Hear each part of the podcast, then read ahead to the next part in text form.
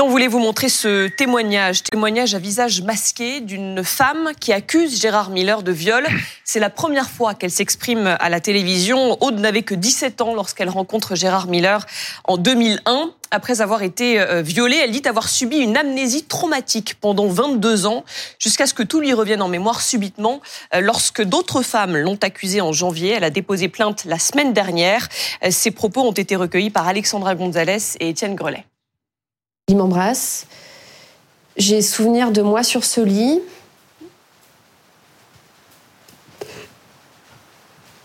J'ai le souvenir qu'il en, qu'il en baisse son pantalon.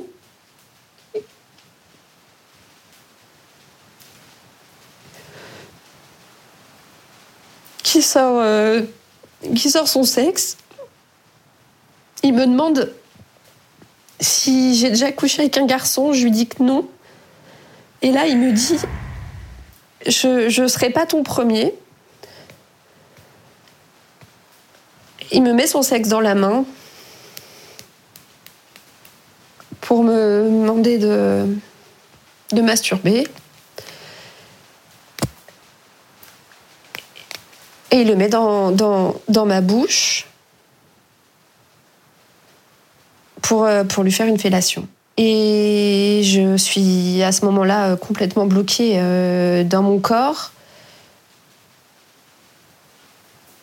Comme. je, trouve que cette image du cauchemar où vous pouvez pas bouger, c'est ce qui était le, le plus parlant. Je, je, j'avais, j'avais pas d'autre choix en fait. Je n'avais pas d'autre choix.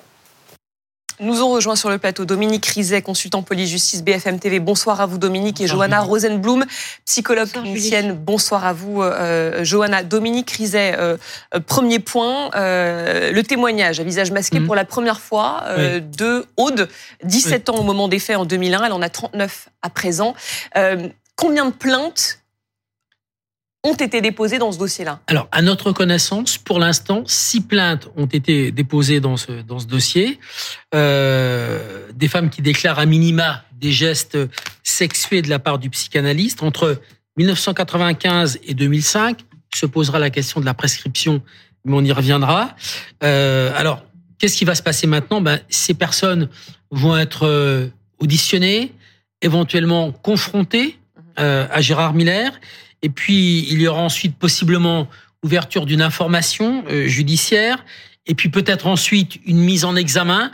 On n'y est pas encore. On va répéter parce que c'est important de le dire que Gérard Miller est présumé innocent.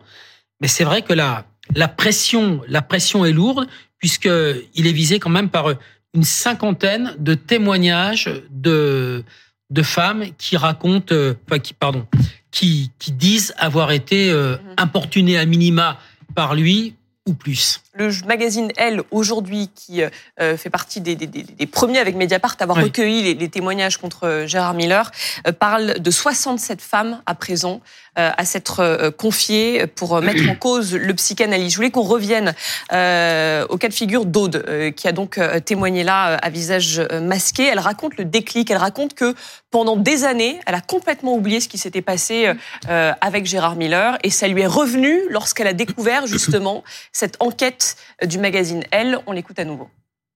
On m'envoie la, capture d'écran euh, de l'article de Elle où il y a marqué euh, euh, Gérard Miller visé par des, témoignages d'agression sexuelle et de viol. Et là, ça vous, désolé pour l'expression, mais ça vous saute à la gueule. Et là, j'ai les images qui reviennent et ça tourbillonne et je me sens mal, j'ai envie de vomir. J'ai tout, tout qui s'emballe, je, je, respire super difficilement. Et là, il y a cette. Il faut que je parle, il faut que ça sorte. Et euh, c'est super violent parce que les images, euh, bah, la, mémoire, elle s'efface pas, mais euh, les images, elles vous arrivent avec une violence. c'est super compliqué. Il y a encore, il y a encore des images qui arrivent, il y a des cauchemars. Enfin, c'est. Mais ça m'a euh, littéralement euh, sauté au visage. Johanna, elle dit avoir euh, subi une amnésie traumatique pendant 22 ans. C'est mhm. quoi une amnésie traumatique? Alors une amnésie traumatique, c'est un mécanisme de défense inconscient, neurobiologique. Quand on est exposé à un événement à caractère traumatique innommable qui met notre intégrité physique et psychique en danger insupportable à vivre, notre corps se, se court-circuite, se disjoncte. Le cerveau reptilien, limbique, celui qui s'occupe des émotions, nous envoie des décharges d'adrénaline et de cortisol, c'est l'hormone du stress, pour fuir. Mais face à la sidération de l'événement, face au choc, on ne peut pas s'enfuir. Donc on envoie de l'endorphine pour se dissocier de la peur et de l'effroi.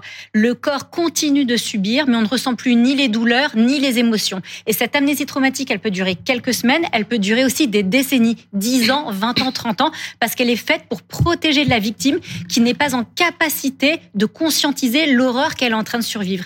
Qu'elle est en train de vivre, pardon. Et progressivement, cette amnésie traumatique peut se lever quand psychiquement on se sent en capacité de faire face à la, réalité, souvent au profit, voilà, d'une exposition euh, à son prédateur, d'une situation qui reconvoque les souvenirs, d'une odeur, euh, d'une situation, d'une pièce qui nous rappelle quelques éléments. Et souvent, ça commence par des réactions très somatiques. On vomit, on a mal au ventre, il y a vraiment une détresse psychique et suivent par la suite les souvenirs progressifs qui remontent à la surface. Donc on peut tout oublier, tout effacer pendant des années et soudainement tout peut refaire surface Alors c'est un peu caricatural de dire ça parce qu'en général, il y a un oubli du souvenir en lui-même, mais les personnes qui souffrent d'une amnésie traumatique ont une grande souffrance psychique et somatique. C'est souvent des patients qui sont très déprimés, qui, qui ont une souffrance interne qui n'expliquent pas, qui ont des troubles du comportement alimentaire, qui se scarifient, qui ont des troubles de la sexualité également. Des victimes même disent qu'elles ont des problèmes respiratoires, qu'elles respirent comme quand elles étaient abusées ou violées. Donc il y a des signaux somatiques, le corps s'exprime pendant des années, elles ne comprennent pas ces victimes et quand elles commencent à, à entamer un travail et que la mémoire revient, elles attribuent enfin leur douleur somatique à la souffrance psychique qu'elles ont vécue par le passé. Donc six plaintes déposées contre euh, Gérard Miller, euh, qui lui euh, a répondu dans une lettre le 23 février dernier, donc vendredi dernier. il se dit certain de n'avoir commis aucune infraction et il se dit prêt à répondre à chacun des faits qui lui sont reprochés. Je souhaite désormais réserver ma parole à l'institution judiciaire et laisser mon conseil assurer la défense de mes droits. Randall Scherdorfer, je, m'adresse à vous, l'avocat. On parle là d'une soixantaine de témoignages, de six plaintes qui ont été déposées. C'est pas pour autant qu'il est coupable et qu'il sera condamné. C'est bien de le rappeler. Il euh, n'y a pas de. D'abord, euh, je voudrais dire qu'il y a une présomption d'innocence. Je vais, un peu l'expliquer cette présomption d'innocence parce qu'on oublie. Il n'y a pas de présomption de sincérité dans les déclarations des plaignantes, pas des victimes. Je ne sais pas si ce témoignage est la réalité ou pas la réalité. Je n'ai pas les moyens de le savoir et personne sur ce plateau n'a les moyens de le savoir. Nous ne sommes pas des détecteurs de mensonges. La présomption d'innocence, ça veut simplement dire qu'un citoyen français, c'est un droit d'abord, je rappelle, constitutionnel. On parle de constitutionnaliser l'IVG. Euh, hier, je voyais sur un plateau de télé un confrère qui disait que c'était juste un droit issu de la procédure pénale. Non, il est constitutionnel. On le retrouve dans la Déclaration euh, des droits de l'homme de 1789. Euh, On le retrouve dans le bloc de constitutionnalité. C'est un droit fondamental de tout citoyen d'être considéré comme non coupable, pas innocent, tant qu'il n'a pas été définitivement condamné, non pas par une émission de télévision, non pas par la Vox Populi, mais par un tribunal pénal. À partir de ce moment-là, ce droit-là, il est protégé. Article 9.1 du Code civil. Et ça, on l'oublie trop souvent? Bien sûr, parce que dans la façon de présenter et dans les arguments de langage utilisés, voyez par exemple, euh, il y a quand même 60 plaignantes contre lui, ce qui signifierait que c'est pas par hasard que c'est euh, accablant. Euh, j'ai vu le terme accablant hein, utilisé d'ailleurs contre lui dans des, dans des articles d'information. C'est plus de l'information, c'est une suggestion de culpabilité. Donc il faut être très prudent. Moi, je ne connais pas euh, les témoignages, enfin je, je les connais au travers de la presse, mais je dis simplement que seule une enquête précise, minutieuse, pourra faire de cet homme un coupable. En l'état, il est présumé innocent. Le danger d'aujourd'hui, c'est que euh, tous les hommes qui se trouvent dans cette situation, et PPDF faisait l'objet d'émissions hier, il y a Monsieur Coué, il y en a plein d'autres, il y a aujourd'hui une sanction qui est prononcée euh, de façon sociale hmm. par notamment les directions, les rédactions de chaînes de télévision et autres, qui écartent de la société les personnes accusées.